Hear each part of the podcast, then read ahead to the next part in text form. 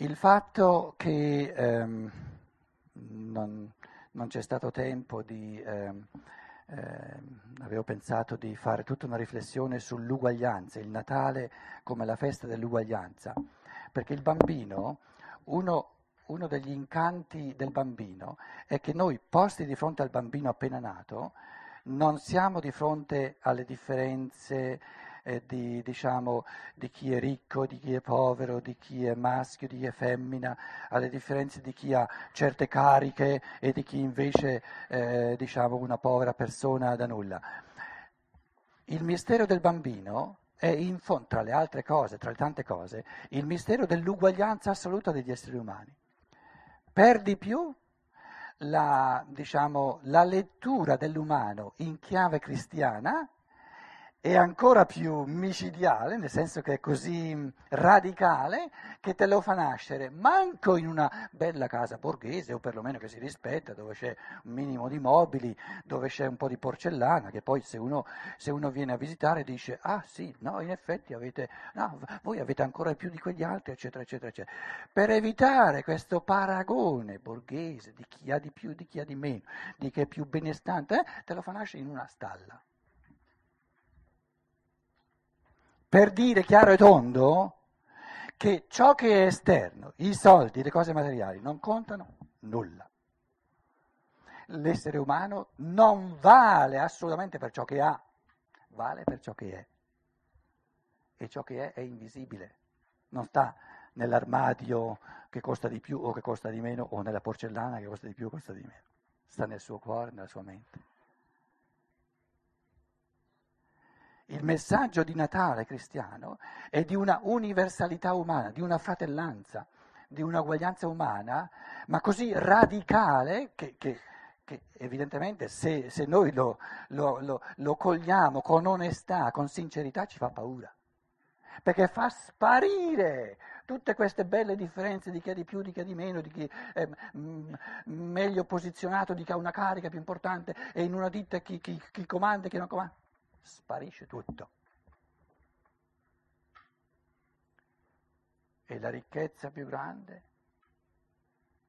la luce più luminosa di tutti, il calore più grande, in una stalla, col bue e l'asinello, perché gli esseri umani non sono ancora progrediti abbastanza da capire che lì c'è ciò che è più prezioso. Per ora lo capiscono solo il bue e l'asinello. È micidiale, ma era, era capricciante questo tipo di, di interpretazione dell'umano. Ora, siccome qui sono ben contento che abbiamo eh, anche la componente diciamo, cattolica, tradizionale, eccetera, quindi vi avverto, non prendetela come critica o come polemica, però eh, non possiamo soltanto fare teorie, dobbiamo diventare un po' anche concreti. No? Lo pongo in termini di domanda. Questo, questo, bambino che nasce in una stalla, dove c'è la puzza, dove, dove non ci sono neanche i pannolini per... È lo stesso spirito di tutti quegli edifici pomposi che sono a Roma, in nome di questo Cristo? Con tutti i soldi, tutto il potere di questo mondo? Non mi ha mai convinto. Non mi ha mai convinto. Problema mio personale, eh, non, non riguarda nessuno di voi. Però se vengo io a tenere un convegno mio, mi permetto di esprimere un paio di pensieri miei. Io mi chiedo, uno nato nell'Islam, cresciuto nell'Islam, cresciuto nel buddismo, cresciuto nel, nell'induismo, dove volete, si guarda questo fenomeno cristiano, che si dice cristiano, che si dice, eh, eh sono coloro che la Chiesa fa autrice, proprio che, che, che, che impersonifica, e poi ti legge nel Vangelo, nato in una stalla, e paragona i due fenomeni. È un problemino solo mio? Passo oltre. Ci sono ma voglio dire, adesso ho fatto questo paragone, ma eh, eh, concretizziamolo subito. Questo, questo eh, come dire, tirar via lo sguardo da ciò che è spirituale, da ciò che è interiore, per guardare a ciò che è esterno, non è soltanto la tentazione di quelli là, l'ho preso soltanto come esempio, ma eh, concretizziamo subito la cosa, è la tentazione di tutti noi. Cioè il materialismo nel quale tutti siamo, perché per vincerlo, cioè vincere il materialismo è il compito di crescita, il compito evolutivo di ognuno di noi. Quindi il, la, la, prima affermazione è di dire che può, può essere permesso di, di, evidenziare il fenomeno in base a questo stridore così, così, così, vivace, diciamo, che poi io ho parlato di edifici, di cose esterne, non ho parlato de, del cuore delle persone, che sono a Roma per dire, no? per le persone il loro cuore possono essere, no? ho parlato dell'esteriorità.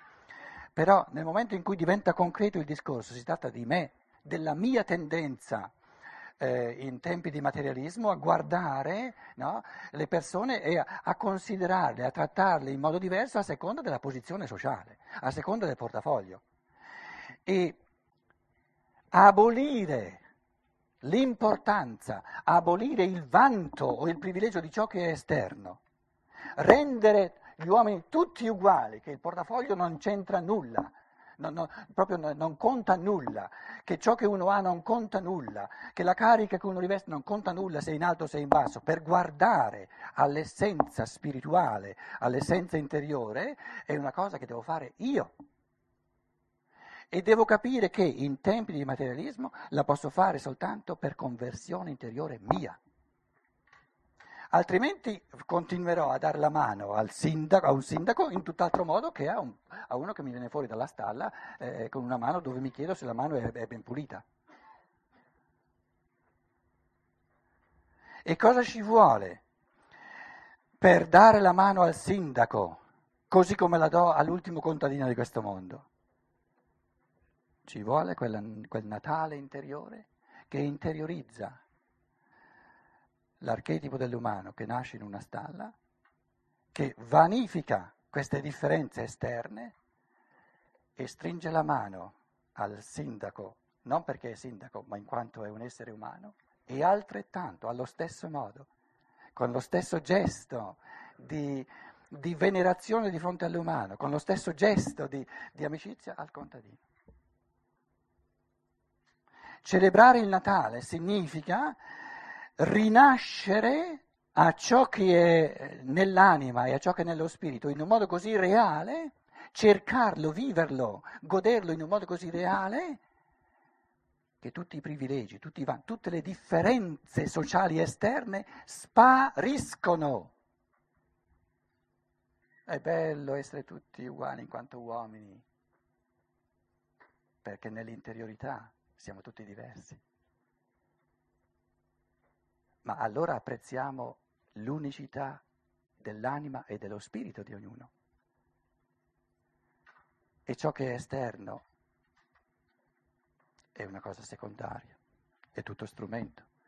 Certo che abbiamo bisogno eh, per il sociale di mansioni diverse, di cariche diverse, di compiti diversi, però sono tutti strumenti. E lo sappiamo bene che ciò che fa un contadino non è meno importante per noi di ciò che fa il Presidente degli Stati Uniti. Qualche volta ho pensato che di quello che fanno i contadini non possiamo farne a meno, ma di certe cose che fa il Presidente degli Stati Uniti faremo, faremo volentieri a meno.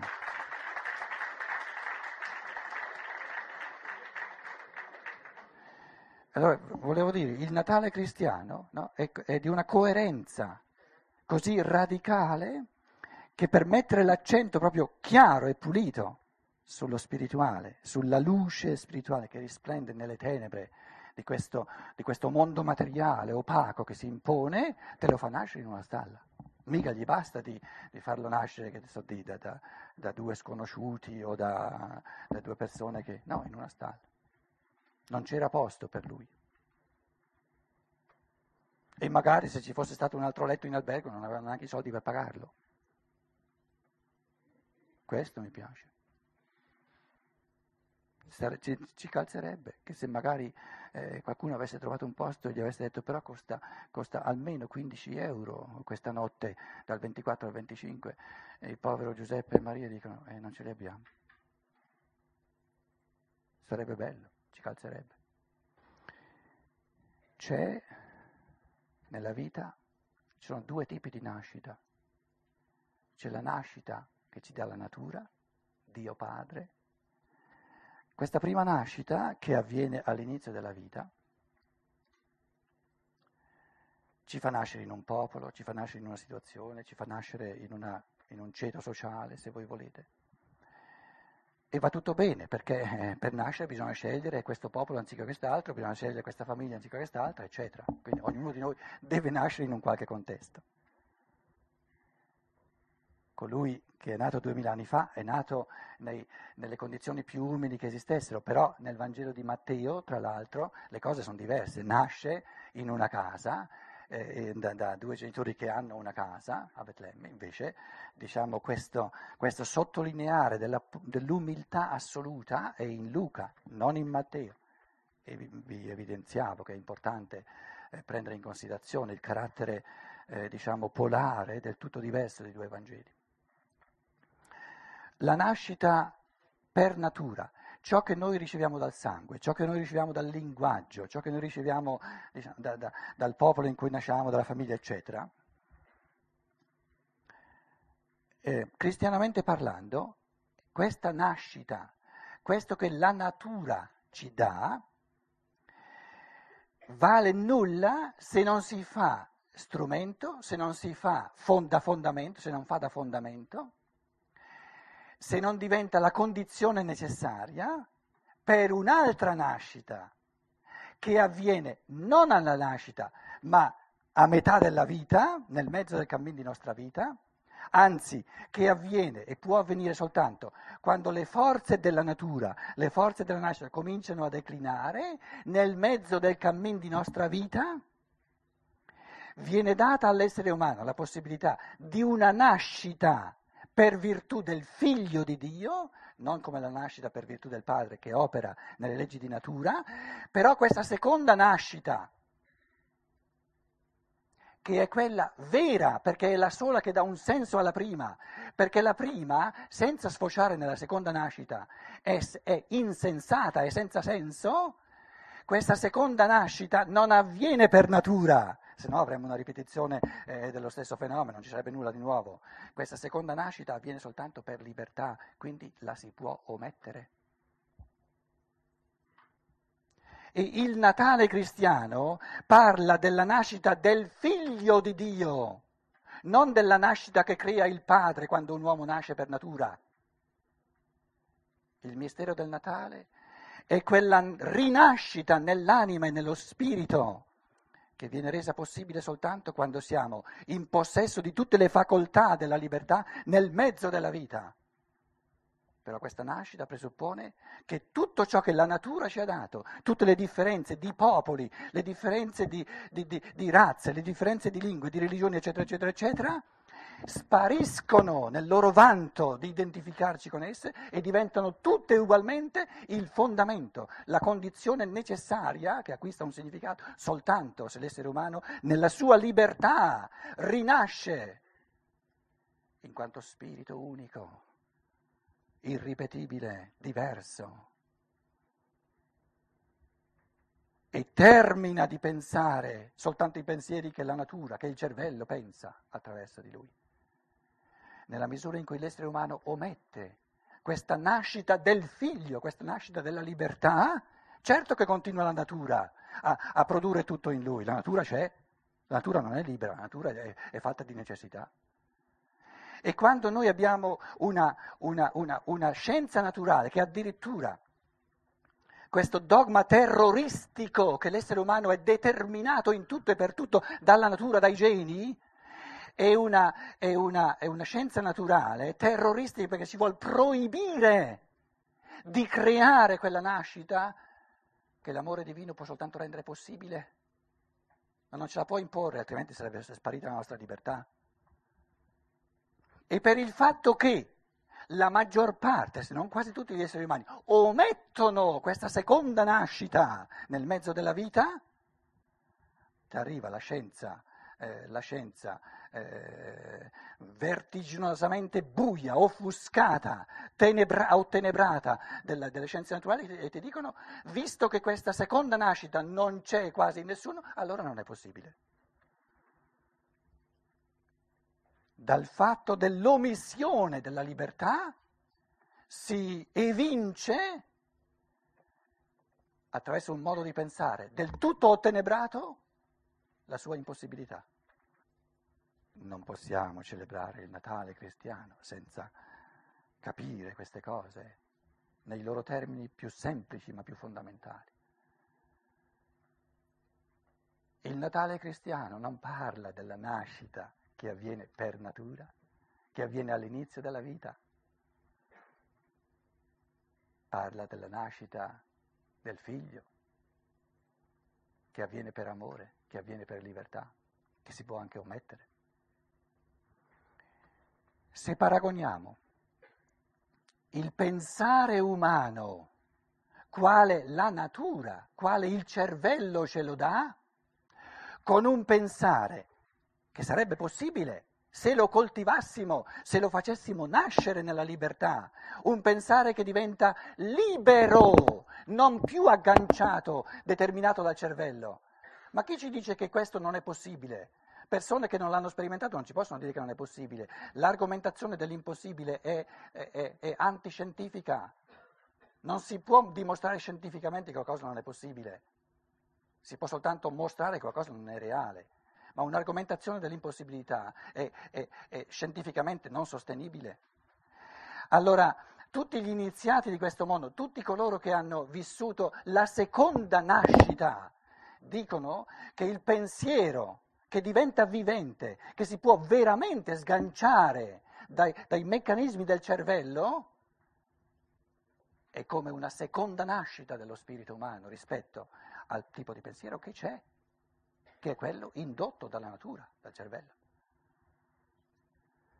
Oppure prendiamo il mistero del Natale dal polo della volontà e diciamo c'è in gioventù, la gioventù è intrisa di forze vitali che dà la natura. Ora, tra l'altro, anche questo viene messo in questione. Eh, eh, una gioventù che si rispettava, che era ancora naturale, perché abbiamo a che fare con, con elementi di snaturamento dell'uomo sempre più grossi, perché, perché, è naturale per l'uomo che ciò che è di natura sfoci nella libertà.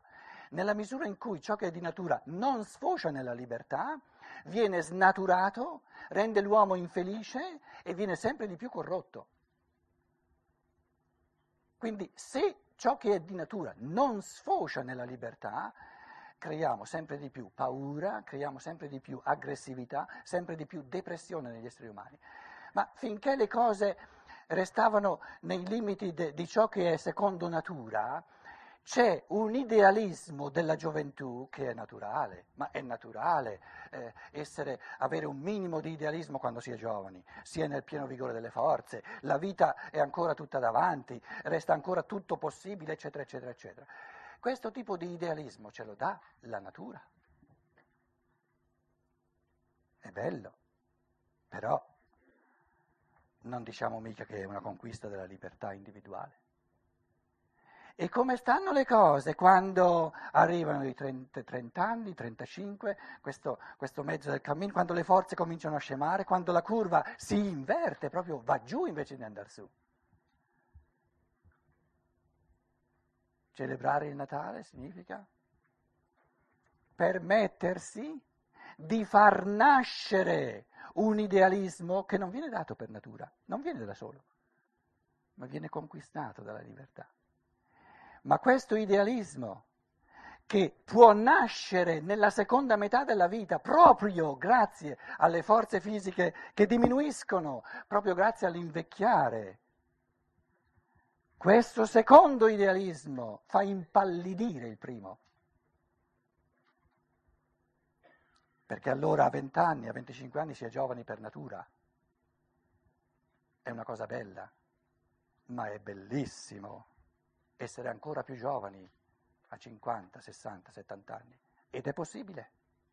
È possibile. Celebrare il Natale significa riacquistare questa fiducia nell'umano che ti consente non soltanto una nascita, ma due. La seconda più bella della prima, perché è una conquista della libertà. Finché gli esseri umani riferiscono anche la nascita del figlio, la nascita del Cristo, la nascita eh, del figlio di Dio a, al fenomeno della nascita, perciò il Natale vero è quello che avviene a 30 anni, il battesimo nel Giordano, quando questo essere umano, che ormai è tre anni vicino alla morte, quando le sue forze cominciano a diminuire e fa posto allo spirito del sole che entra in lui, quello è il Natale. Il Natale del bambino è il Natale di Dio Padre, è il Natale che ti dà la natura. Quindi questo cristianesimo che ha fatto, è andato a ritroso le dodici notti santi, all'inizio c'era un barlume di vero cristianesimo, di, di, religione del figlio di Dio, non soltanto del padre. Il padre hanno tutte le religioni, che celebrava l'Epifania in quanto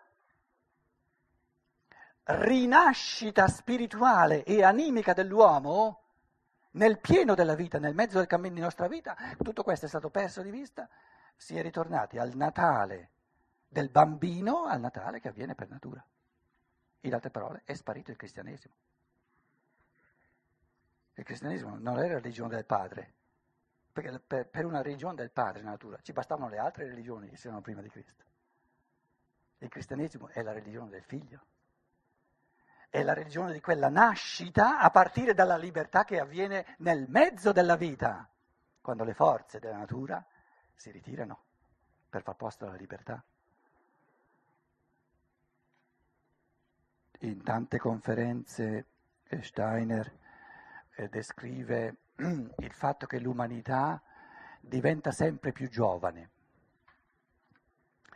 Eh, una cosa che ho accennato anche nel mio libro la tua biografia, intende dire eh, in tempi passati, per esempio nell'antica epoca indiana, nella cultura persiana, eh, al tempo degli egizi dove erano conduttori della cultura gli egizi e i caldei e poi i greci e i romani, noi siamo eh, la quinta stazione eh, del Sole eh, che, che ci mette 2160 anni a percorrere i vari segni dello zodiaco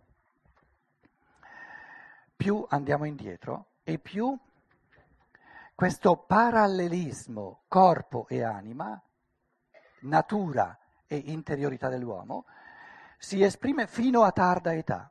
In altre parole, eh, noi, per esempio, ai sette anni c'è la dentizione permanente e questo fenomeno corporeo comporta è tutto un parallelismo, tutta una fenomenologia a livello di psiche, a livello dell'anima.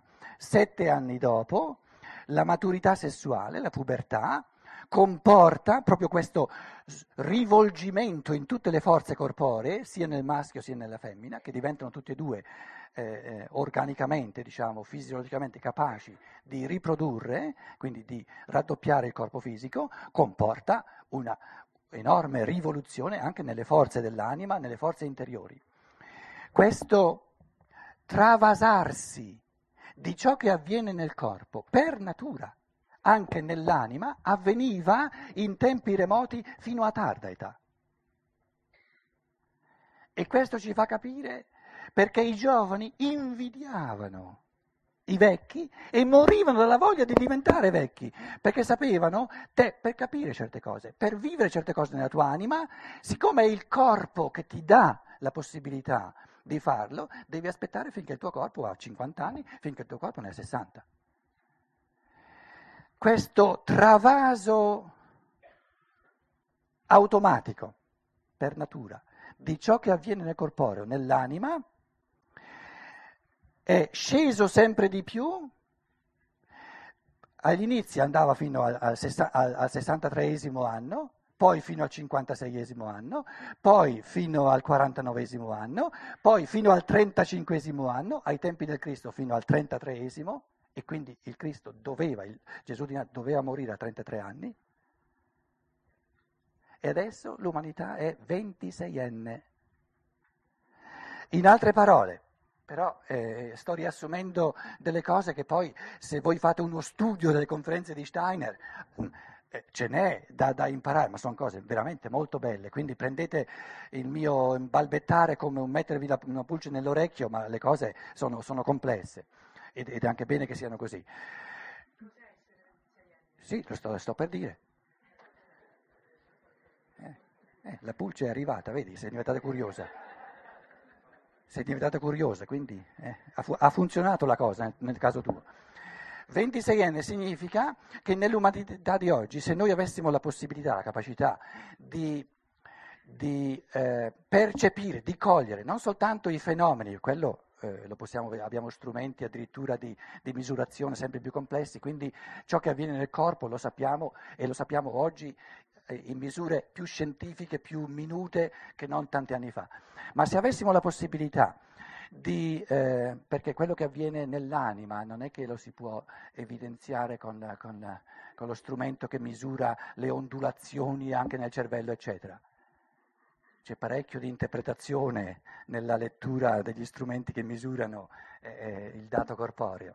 Tra il dato corporeo e il dato animico c'è un salto mortale, c'è un salto di, di, di prospettiva.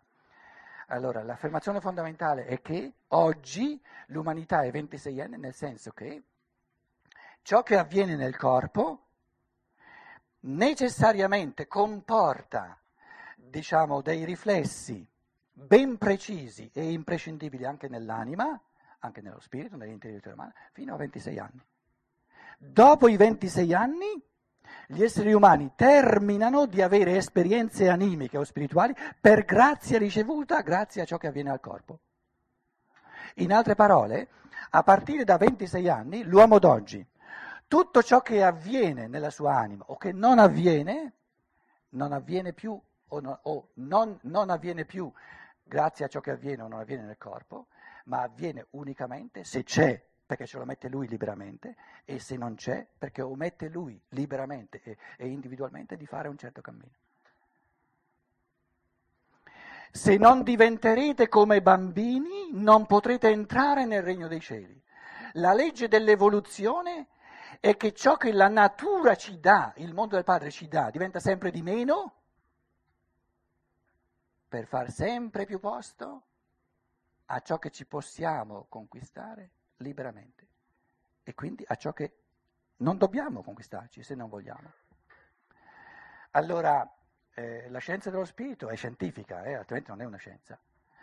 La, diciamo, un, un, un, corollario di quello che io sto dicendo, però sto riassumendo, eh, eh, giusto per darvi alcuni spunti per poi eh, chi vuole, chi trova il tempo di, proprio di macinare queste cose, significa che se un essere umano, e Rudolf Steiner porta degli esempi, George, eh, George Lloyd per esempio, eh, un ministro a quei tempi in Inghilterra, se un essere umano dopo i 26 anni non fa nessun cammino interiore per iniziativa propria della libertà, la sua struttura psicologica resta, ma proprio in tutto e per tutto, la, la maturità psicologica di un 26enne anche quando ha 70 anni. E questo ci spiega perché abbiamo una umanità piena di individui immaturi. E questa, questa immaturità eh, eh la vediamo eh, nel fatto che abbiamo invertito la venerazione per la tarda età, il culto della vecchiaia, viviamo in un'umanità che è il culto della, della gioventù. Perché il culto della gioventù? Perché la gioventù ti dà, ti dà, ti dà per natura, e dopo che la, la natura finisce di darti qualcosa, si poltrisce, si poltrisce, si poltrisce e uno si trova con poco o niente. Si trova con la psicologia, con la maturità psicologica di un 26enne. Voglio dire, se uno prendesse queste indicazioni della scienza dello spirito, non come dogmi, ma come ipotesi di lavoro, per poi fare il lavoro, per poi eh, esaminare fenomeni umani a iosa e vedere se questa ipotesi si verifica o no, allora sì che facciamo una scienza dello spirito. Però l'iniziato dice, provate, fate gli esperimenti E dice io sono sicuro che non potrete mai eh, de- demolire o, o contraddire questa, questa legge perché è così, la si osserva nel mondo spirituale. Tutti i cammini aperti alla mente umana, eh, diciamo che ci farebbero celebrare un Natale del figlio, una rinascita dell'anima e dello spirito a partire dalla libertà, dove la nascita, la nascita naturale si fa da strumento, si fa da fondamento, ma non è paragonabile a quell'altra nascita che avviene ogni giorno a partire dalla libertà. Così come ho parlato della nascita per grazia della natura e della seconda nascita grazie alla libertà e la libertà è possibile perché c'è l'amore del figlio che ama la libertà. L'esperienza del figlio, l'esperienza del figlio di Dio è l'esperienza di un Dio che si rifiuta di essere onnipotente, che si rifiuta di essere onnisciente, perché vuole la libertà dell'uomo.